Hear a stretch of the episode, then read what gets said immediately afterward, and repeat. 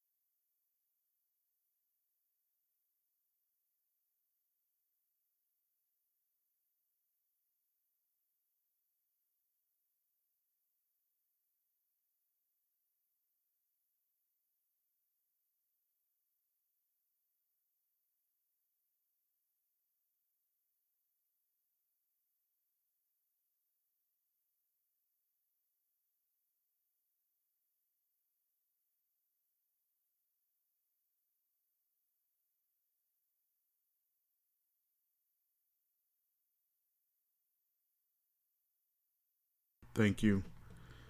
So again, we remind everybody to please visit go fund me dot com, search Tomaino Family, T O M A I N O.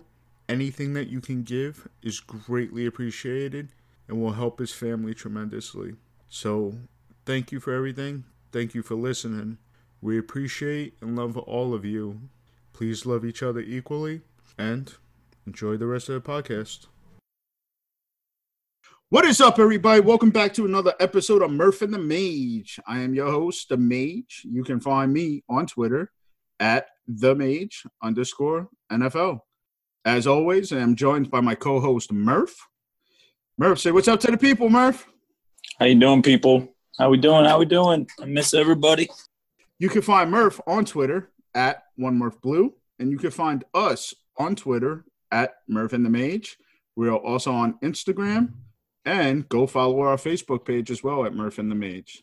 We are bringing you a special fantasy football episode with a special guest, none other than the man himself, Kyle Richardson.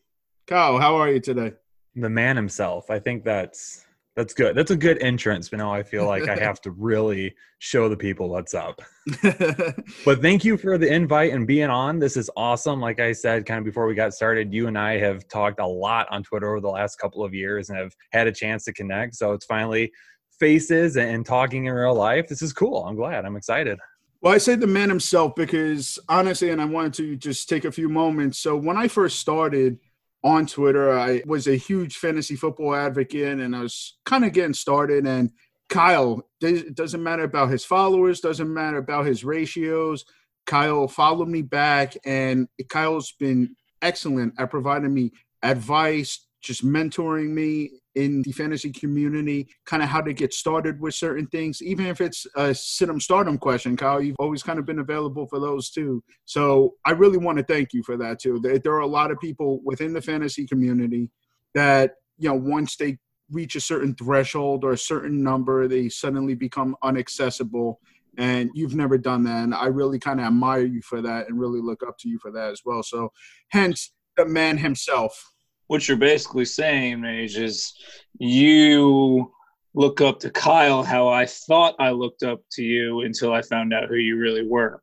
And you didn't know shit about fantasy football. So all I just time, go to Kyle for everything.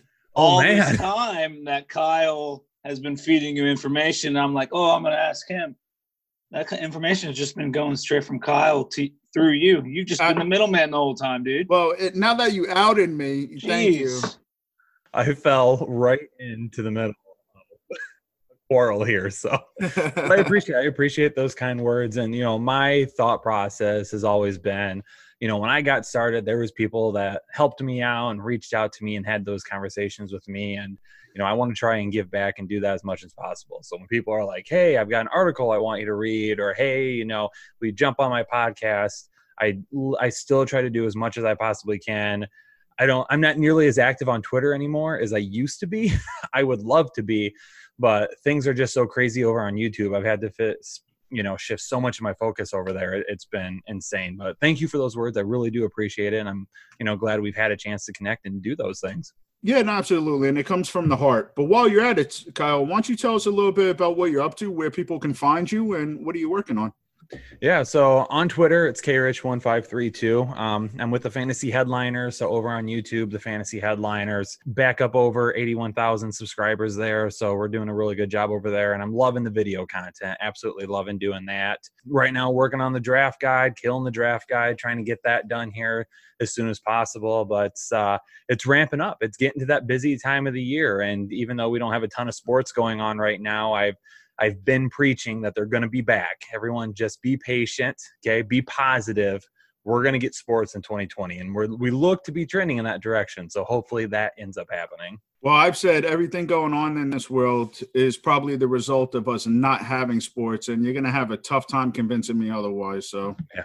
So Kyle, you mentioned that you're working with Fantasy Headliners, uh, but you also have experience in the industry. You've also worked for some of the big names before. You decided to kind of go off on your own as well, right? Yeah. So I have worked, um, you know, I've done some stuff with other websites. I mean, I've done stuff with Fantasy Pros and a couple of lower end websites too, that were kind of just starting off. So I've been around the block a, a little bit, but you know, working with the Fantasy Headliners is so awesome. Jake over there, you know, Mister Fantasy Headliner, as I like to call him, um, you know, he, he kind of helped out with another company that I was working for. for in terms of YouTube. And then he came to me and he said, man, I'm building something special here. I really want you to be a part of it.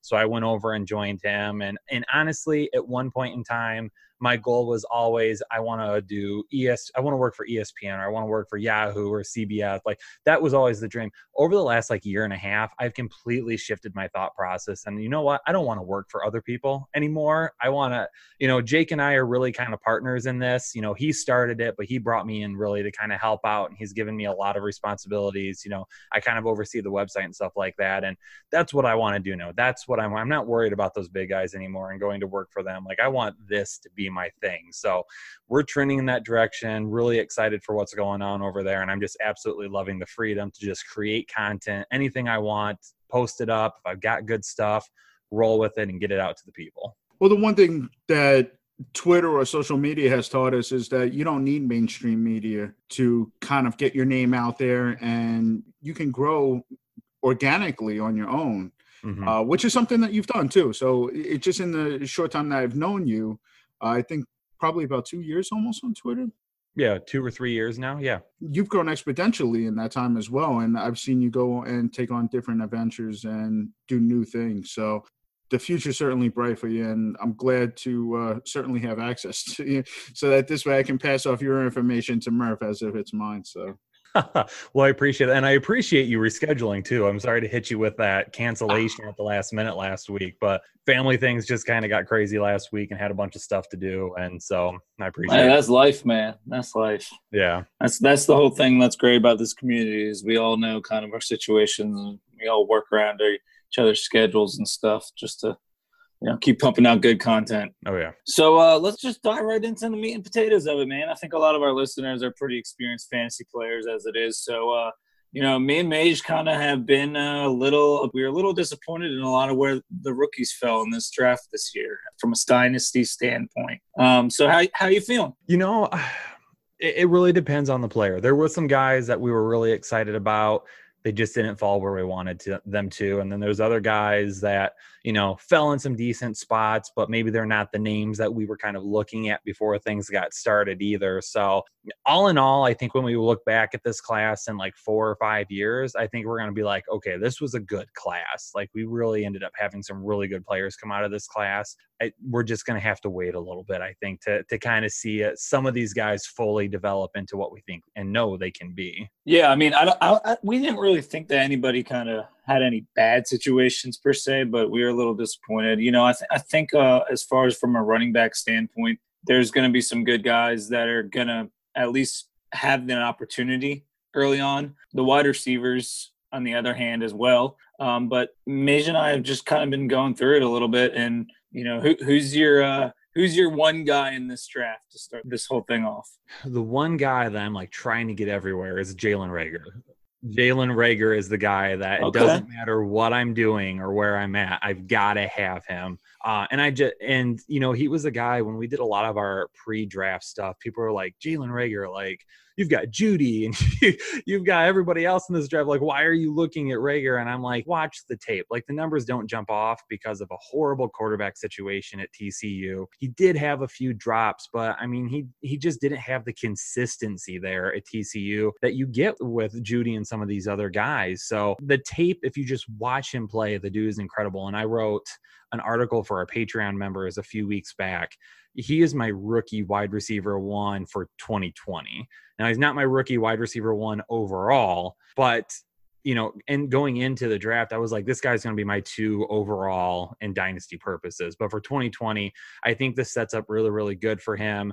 You know, if Alshon Jeffrey can stay healthy, if, you know, if Deshaun Jackson can be healthy and, and on the field, you know, Jalen Reagor has got a chance to really be a, a guy that can go in between, either be in the slot or on the outside.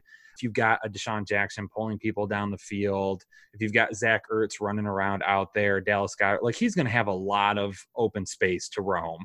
Uh, you know, he runs good, crisp routes. A lot of people are worried about his separation. I'm not nearly as worried about that because, and again, especially this year, if there's people healthy, he's a guy that he's not going to have to have nearly that separation, especially if he's playing against a defense that's running a lot of zone coverage on him because he's going to find holes. He's going to get going, and no one's going to be able to catch him. The dude's extremely fast. So the one thing that you really tied a lot of that to, Kyle, is the fact that you're expecting the Philadelphia wide receivers to stay healthy. I mean, Deshaun Jackson's got to play more than a quarter of football. Mm-hmm. You know, and he's getting up there in age, so and his forte is kind of his speed. I don't know if Deshaun Jackson's going to be that wide receiver, and then Alshon Jeffrey has a difficulty staying healthy as well. There was yeah. He was a little bit disgruntled with the team. Can Jalen Reagor be a wide receiver one on the Eagles if he's expected to? You know, in twenty twenty, is he going to be that true wide receiver one that, you know, that can beat basically everybody? Maybe not that yet. But the good thing about that team is that if they do have those injuries at wide receiver, you know, they have a couple of guys that maybe can step in and at least help, but they could, they could run a lot more two tight end sets as well to help that and get Goddard and Ertz on the field together. And then one of the big things is, is Miles Sanders, is having him on the field as much as possible, because then at that point, you've got that receiving threat out of the backfield that defenses then need to pay attention to, especially in the run game. Philadelphia's offensive line should be pretty good this year again, you know, and, and when you've got a running back that can make those catches out in the flats, swing passes, some screens, whatever it may be, also runs the ball really well, those linebackers tend to creep a little bit more or stay put and don't nearly drop back as far.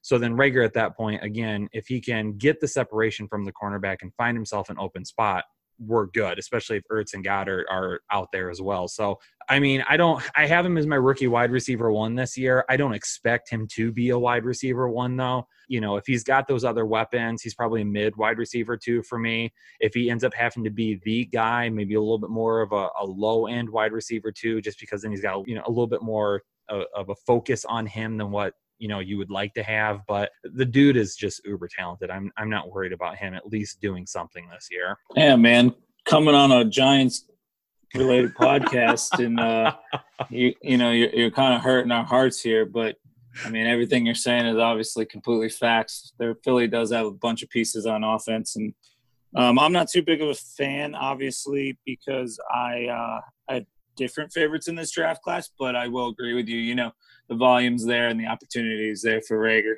Yeah, just before we uh, – let's stick with Philly. So, and you had mentioned Miles Sanders. I know that there is a lot of fear on Twitter right now about Miles Sanders possibly yes. ending up in a running back by committee. Where do you have Miles Sanders? What is your take on a running back by committee there in Philly? You know, right now I have got him – right as a low-end running back one, and that's probably where he's going to stick unless they add somebody. But again, too, it, it depends on who they add. You know, Devontae Freeman is kind of the name that keeps coming up right now in terms of kind of that next guy that might be added there. He's he's not the same guy that we saw as the top running back one a couple of years ago with the Falcons. So even if they do sign him, I don't think it's going to be in the type of role that will scare me away from still going after Sanders. You know, Boston Scott is a guy there too that, you know, with Boston Scott, he he kind of helped out a little bit last year. And some guys, you know, at the end of the season grabbed him and tried to use him a little bit. You know, he could be a guy in kind of a P P R role that maybe Sanders, you know, if, if he's been touching the ball a lot and they just got to get him off the field and give him a breather, or maybe it's any type of a it starts to become a blowout or whatever it may be. We see a little bit more Scott. But, you know, the thing that just sucks about running backs is you've got these teams that have great running backs and they just refuse to use them in the way that we want them to. And, yeah, I'm a little bit worried about it. Welcome to the twenty nineteen Giants, man. The guy's just so talented. Like, I don't see how he can't finish as a low-end running back one this year with the touches that he'll end up getting.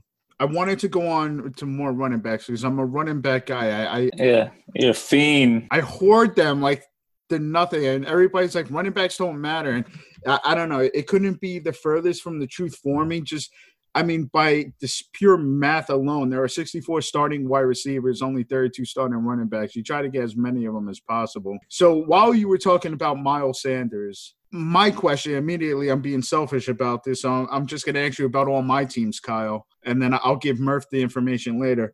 But uh, Aaron Jones, what's going on with Aaron Jones? Do we, should we be worried about drafting of A J. Dillon? Yes, yes. I yes, kind of yes. feel like A J. Dillon is replacing Jamal Williams, who's on the last year of his deal. I've been a huge Aaron Jones guy since he came into the league. I really loved his running back vision. I, I love his cutback ability. I, he just really displays athleticism that was never really utilized. Aaron Jones was the guy that we pushed heavily last year on our channel. And we were like, Aaron Jones, you got to invest. This could be the year. And it ended up happening. The reason I'm concerned about Aaron Jones now, and I have to change my mindset. I don't talk dynasty nearly as much as I used to. So I, I am having to think two ways right now, a little bit more than what I'm used to. But with, with Aaron Jones, you know, if we're looking at twenty twenty, I'm concerned about Aaron Jones this year because of the red zone touches, because of the goal line touches. I mean, he just, he got so much work in the red zone last year. I have to expect that he is going to end up losing some of that. And, you know, and a difference of, let's say he loses five touchdowns, you know, that that could end up being just enough. If Jamal Williams is healthy all year long, then yeah, then at that point, because he's going to end up getting sniped now in the red zone with Dillon, it, you know, it, it could end up being enough. Now, am I panicked to the point where I'm trying to stay away completely? Not necessarily, but I do have him outside my running back ones right now because Green Bay was basically saying we can add, even before the draft, we can add another running back and we can make this a committee and we can be really good at doing that. Right there, that was like, oh, crap, here we go. And when we just said a second ago, like these teams have these uber talented running backs and they just don't use them, which is so frustrating. Long term, though, if Aaron Jones is like, I want to stay in Green Bay, and they work out that deal and he stays there, Jamal Williams goes away, then now you've only got two running backs there, and Aaron Jones is that bell cow, and then Dillon's kind of the guy that comes in and, and helps out outside of that. So even though it's worrisome in twenty twenty for me, he's a guy that if you, you know, if he's not having a great year, you go get him in Dynasty, because then if Jamal Williams is out the door next year, now you've got the running back one again there in in, uh, in Green Bay. Does it matter to you that Green Bay didn't draft a wide receiver at all, which could make Aaron Jones more available in P P R formats? Uh, it it depends for me a little bit. Yeah, he's still going to be that that guy that that catches passes. So in P P R formats, yeah, absolutely, his his value could still spike a little bit there. You know, whenever I do any of my stuff, I try to think in like a half P P R mindset. Then if you are in a P P R league, then you can kind of adjust that way. If you're in a standard league, you can kind of adjust that way. Uh, you know, in a P P R league, yeah, maybe towards the bat, still still kind of a, a high-end running back too for me. Um, the last time I did rankings, I have him at thirteen, and I just I don't know if I can really push him that much higher regardless of it. Now, if if Williams goes down, then at that point, we're back to just having two running backs to worry about. But if we've got three, that still becomes a major concern for me, especially if they plan on using all three of them, because it's just the red zone touches that worry me. I don't think he can replicate his touchdowns from last year. Yeah, what really concerns me is what you said about the coaching, right? Uh, it, we talked about this on our podcast just in general with Sam Darnold and the Jets and Adam Gase. It's like they never want to use players to the best of their ability. They want to be the reason why a player is good, instead of just accepting the fact that a player is just good. Yep. Yeah, and we saw that last year too with Adam Gase and Le'Veon Bell, and it's like it it, it just blows my mind sometimes. Yeah, Gase is just an awful coach. I think we can all agree on that. Oh yeah, for sure. What about uh? Let's let's head up north a little bit. What about over in, in Detroit, man? What are they doing there? Because they kind of shocked me a little bit. I I understand the. the B P A thing.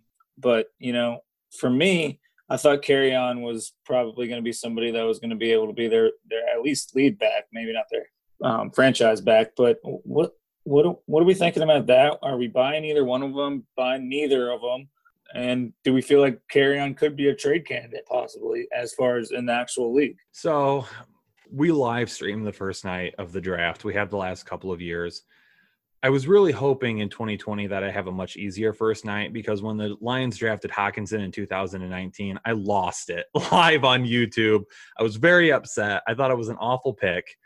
I'm, I'll get over it. I have gotten over it.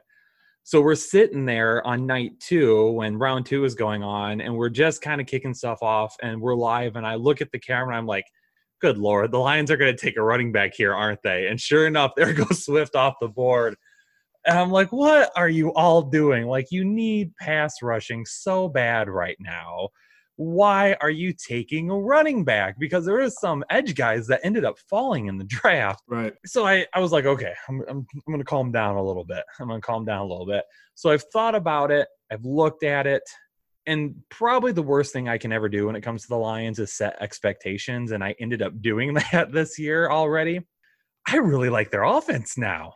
A lot. And I actually wrote an article. Does the offensive line concern you? Well, that's a thing. It, okay. Yes, but they have made an offensive line sign signing this year, and they brought in a guy um, that's never been like a full-time starter, but he's been a guy that's always been kind of a spot starter and, and has been pretty good. So, but they have two former first-round offensive linemen on their team right now. So it's one of those things where, yeah, it's been a concern they haven't played well, but the talent might still be there, where if twenty twenty is the year where everything comes together and that offensive line finally gels. Now, they lost Glasgow, which which stunk. I really wanted them to try and keep him. But if this is the year with Decker and then Ragnow, maybe this offensive line finally gels and, and gives them enough push that Stafford's not getting knocked on his hind corners every thirty seconds. And the the running backs will have a little bit more room to run. But with Galladay and Marvin Jones and their ability to stretch the field, Galladay's just becoming a monster. Absolutely love him this year. He's one of my must-owns. Like, I got to get him in every single draft I can. Um, I'm seeing thumbs up. I love that. Uh, Marvin Jones is another guy too. He's been really underrated the entire time. He's a guy that can go down the field and get the ball. I mean, he was like, he had the third least amount of separation yards last year on catches. And if you just watch the guy play, even if he doesn't have the room, he makes the catches, which is awesome. He's just a playmaker. But then if T J Hockenson is healthy, I I talked about it a little bit in this article I wrote, and I said the talent isn't with what Kansas City has, but I could see a little bit of Kansas City-like play from the Lions this year in terms of what that offense can do. Quick strikes, moving the ball down the field. You've got guys that can stretch the field, so Hockenson can just live in the middle of the field as much as he wants to. Slips in behind those linebackers. He's got a ton of room. Now because you've got those two guys pulling down the field, you've got Hockenson in the middle of the field. Swift can get open out on the edges. And you can't forget about Danny Amendola as well, working out of the slot. Stafford was the Q B six last year before going down with his injury. If they had any concern about him being healthy, they would have drafted a quarterback or they would have brought in somebody worth signing. They didn't. So he must be ready to go. I'm excited. And I actually, for my projections this year, for the first time ever, I picked the Lions to win, win the North, which I've never, oh, ever, no. ever done as a Lions fan. So...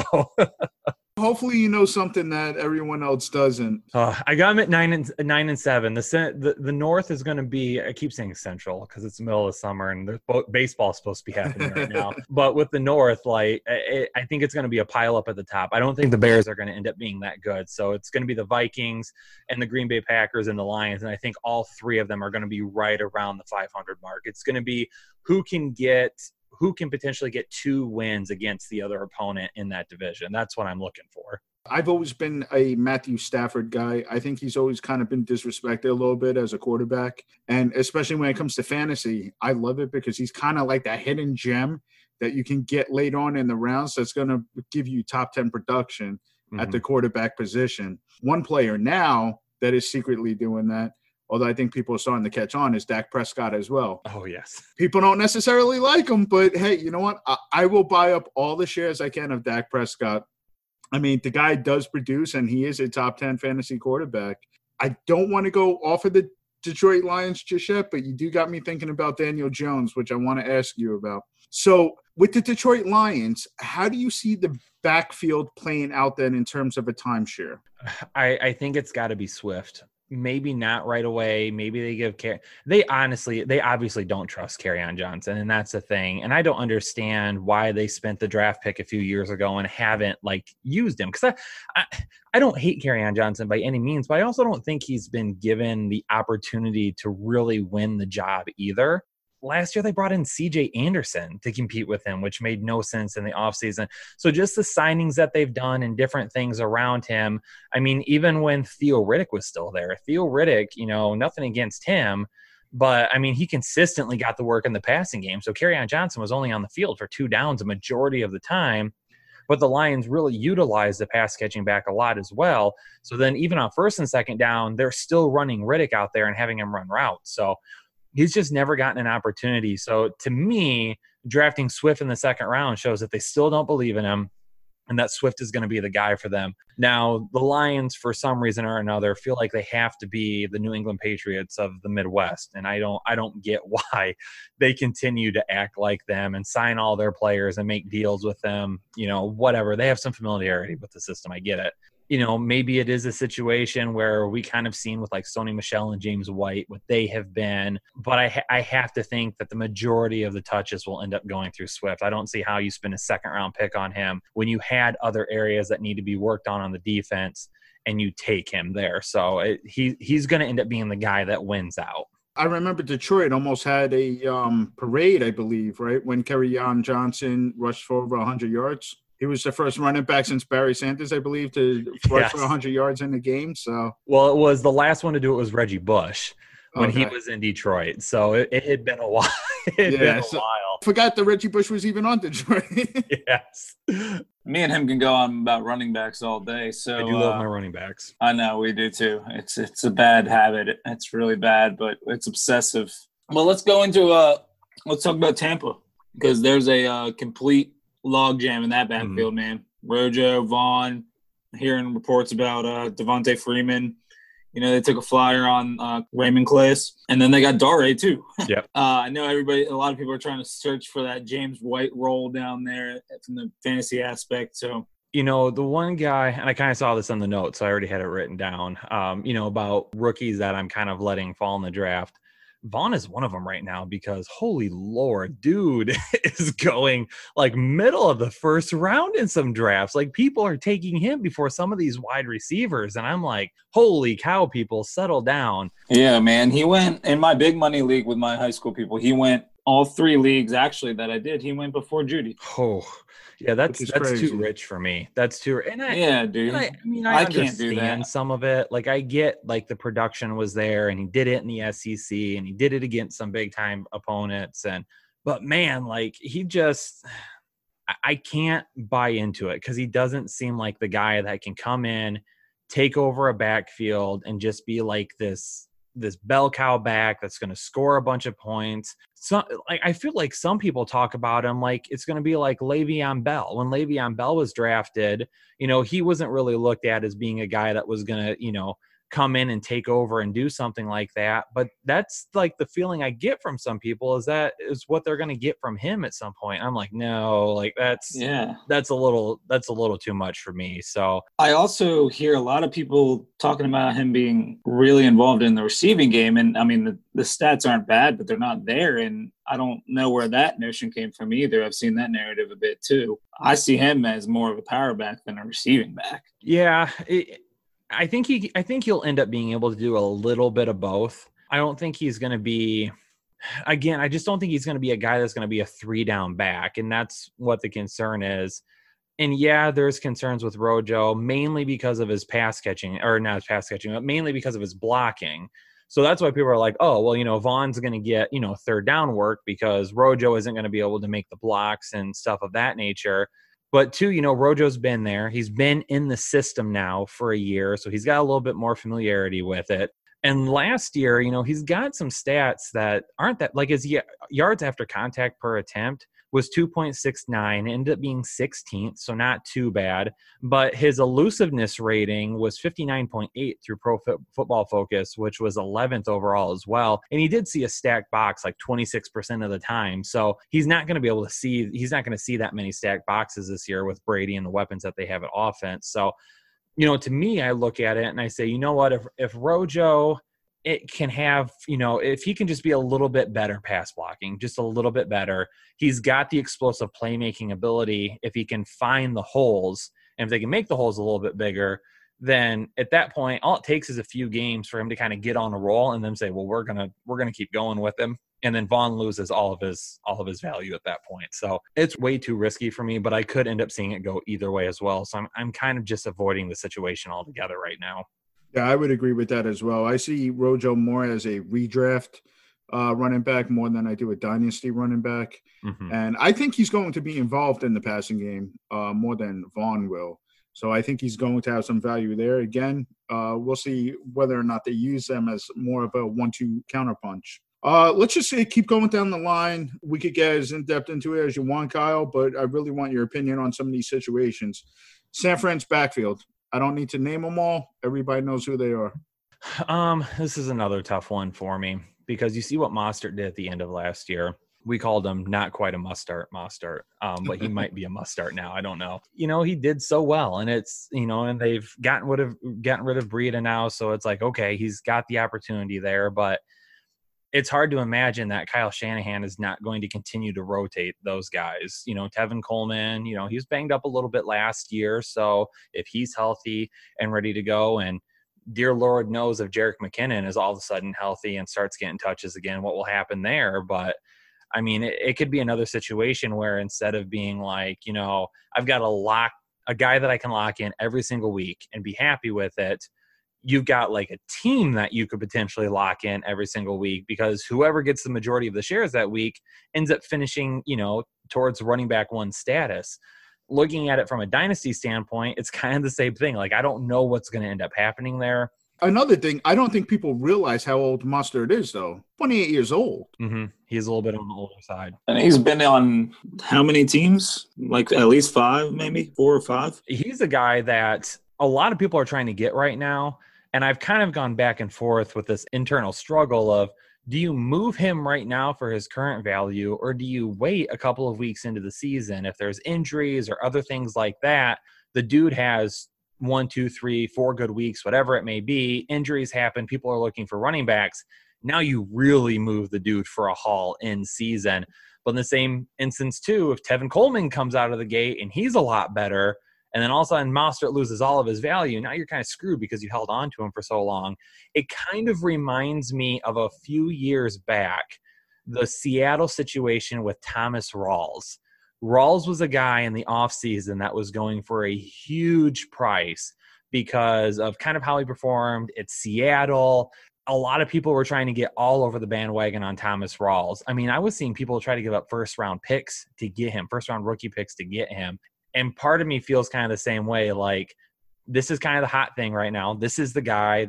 Recency bias tells us he was the best running back, so people are are looking to get him. But back then it was kind of the same thing. Thomas Rawls all of a sudden just disappears. He ends up getting hurt, never to be heard from again. That could end up happening here too. So really, in, in my mind, I'm trying to move him right now if I'm getting at least a decent price for him. Well, Mostert's best uh, performance came in the playoffs, not mm-hmm. necessarily the regular season. I mean, yep. he put together, I mean, an unbelievable postseason for the 49ers. Yep. So, but again, you spoke to that recency bias. What about um Jacksonville? There are rumors that Fournette could be on his way out. Uh, is there anybody to own there in the event that he is moved? You know, I, I still like Leonard Fournette for this year. And he's a guy, even for dynasty purposes, if I can get him super cheap, I'm going to go get him because I still think he's going to have a pretty good year. Chris Thompson is there now. He's familiar with Gruden, so he's going to get some of that pass-catching work.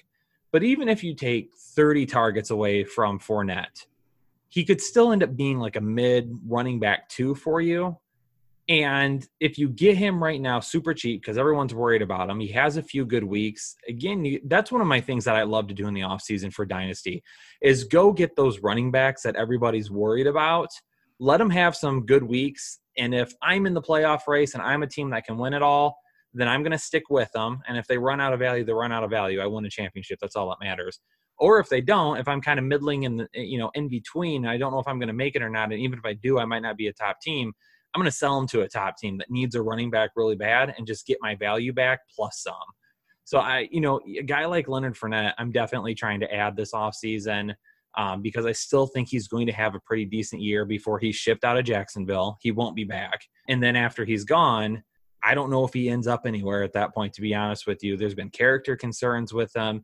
He hasn't always been the best running back. Um, a lot of his numbers have come based off of volume alone. So his efficiency is not something that's been great. But for twenty twenty, I still think he's going to be a pretty decent option for fantasy owners, especially if you can get him, like if you're doing any type of a redraft league, you can get him in the fourth round. That's not, that's not too bad if you've already got your R B one on your team. Well, the other thing that you talked about too, which I think is an underrated part of Leonard Fournette's uh, game, you mentioned the targets. He saw one hundred targets last year. Mm-hmm. I don't think people realize how involved he is in that passing game, which really adds another element to his overall game. So I'm with you on that. If I can get Leonard Fournette and somebody's afraid of where he might end up next year, I'm buying. Yeah. So, Kyle, is there a backup to own in Jacksonville? And also, they also signed Chris Thompson. So something that you talked about, too, having Jay Gruden there. What's your opinions on that? If I have to have a backup, it's probably Chris Thompson in P P R leagues. If you have deeper rosters, then yeah, it's probably Armstead at that point too that you want to grab. Um, but the, I mean, those will end up being the two main guys in, in kind of twenty twenty that you're looking at. And man, I wrote about one of the undrafted free agents that they brought in, and now his mind is escaping me, or his mind is escaping me. His name is escaping my mind. I've got to, I've got to find it here for you real quick because he is a guy that I do like. Who? James Robinson. Yeah, James Robinson. So he's a guy. He's a guy that I definitely think maybe not this year, but in two years potentially. Could be a guy that we look at a little bit more, one of those U D F As that is able to come in and contribute in some capacity. I think he could rival Armstead in a year or two on that team because of his athletic profile and some of the things that he did. So he was a small school guy, though, which is one of the reasons he ended up going undrafted. But for twenty twenty, it's it's definitely uh, it's definitely going to be Chris Thompson in P P R leagues for me. See, man, I told you the other day, Chris Thompson, bro. No, you're right. Yeah, you got uh, he's dude's going to catch some b- balls in the backfield. Someone's got to, right? I got to clean it up. A team that's kind of been driving me crazy in the last couple of years, ever since they got rid of Le'Veon, is is the Steelers, man. And that backfield um, is kind of a disaster from a fantasy standpoint. Obviously, James Conner's had his success there, but what are we thinking about what's going to happen next there? He's His uh, contract's coming up this year, and, you know, took Anthony McFarland in the fourth round, who was a, a beast oh, yes. in college. Oh, As yes. a Big Ten fan, you know. What, what are you thinking about Pitt? I love Anthony McFarland. Absolutely love him. Um, and in a lot of the mock draft videos we've been doing, I've been taking him late because he's a guy that I definitely want to stash. If if you're drafting earlier in the season, he's a guy, def- or earlier in the offseason, he's a guy I definitely want to stash in case something happens with Connor. But Anthony McFarland is literally one injury away or a couple of bad games away from getting a huge workload. And he's the perfect offset to what they ha- already have there. I mean, Jalen Samuels, James Conner, and Benny Snell are not McFarland when it comes to his athletic profile, his speed, and what he can do as a playmaker. So I am absolutely all over Anthony McFarland. And yes, in the two dynasty leagues that I'm in now, because I cut back from six from last year because I couldn't I couldn't handle it anymore. Um, too many waiver wires going unprocessed by me. Um, both of those, I moved up both times because there was a Steelers fan there. I moved up uh, to the end of the second round to get him both times before he came back around in the third because I was not going to let it happen. Uh, absolutely love him. I mean, he's a guy that can contribute in twenty twenty and beyond. All right, move over to Buffalo real quickly. Uh, we know Singletary's a starting running back. Tell us your opinions on Moss. I don't like Moss. Okay, that's good. There we go. Let's roll to the next one. So I know, I know that there in the within the dynasty community, there are some people who, who have taken a look at Moss and really think that he can be a contributor for the Bills. The thing that concerns me is number one, the injuries, like the injuries that he has sustained. Like the guy is, he's as bad of an injury profile as you can possibly get coming out of college. I have some concerns about his, his explosiveness as well. I mean, in between the tackles, he's going to be just fine. He's going to be able to knock some guys over. But around the edge, when I watched him on tape, he's just not – he doesn't have that burst for me. He doesn't seem like he's a guy that can get around the edge and get up the field and get away from some of those faster defenders. So, and like a short yardage back, a goal line back, I think that's where he's going to end up making his living, is going to be that. So, I mean, yeah, sometimes those guys are are great to have, you know, as a potential handcuff in the regular season, but they're not guys that you want to own long-term. And a power back with bad knees, like you don't want to invest in them either. I love Devin Singletary. Dude is awesome. I loved him before the combine last year. And then there was issues with his forty, and he just didn't have a great combine, and he slipped in a lot of drafts. But the dude showed up last year and absolutely played well. And I tweeted this last night, actually, for dy- my dynamic running back rating, which is kind of a, a rating that I developed myself um, that really takes a look at per game and per touch type situations. And I developed a rating that takes volume stats and dynamic stats as I take them or as I talk about them. And there was only three running backs that scored eighty-five or higher in tackles avoided per attempt and sixty or higher in their in their volume.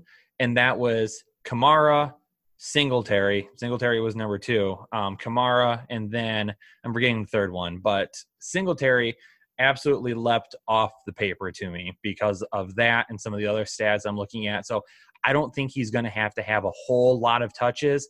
It could be a Kamara-type situation, and that's why it jumped off the page to me because when I looked at it, I was like, oh, you know, Kamara's had Ingram and he's, you know, he's had Murray there, but he's always been sustainable because he's so good when he touches the ball.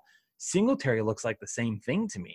Not necessarily in terms of, you know, I'm not saying he is Kamara, but the situation is similar where even if they use Moss a little bit, Kamara could be, or uh, Singletary could be so efficient on his touches.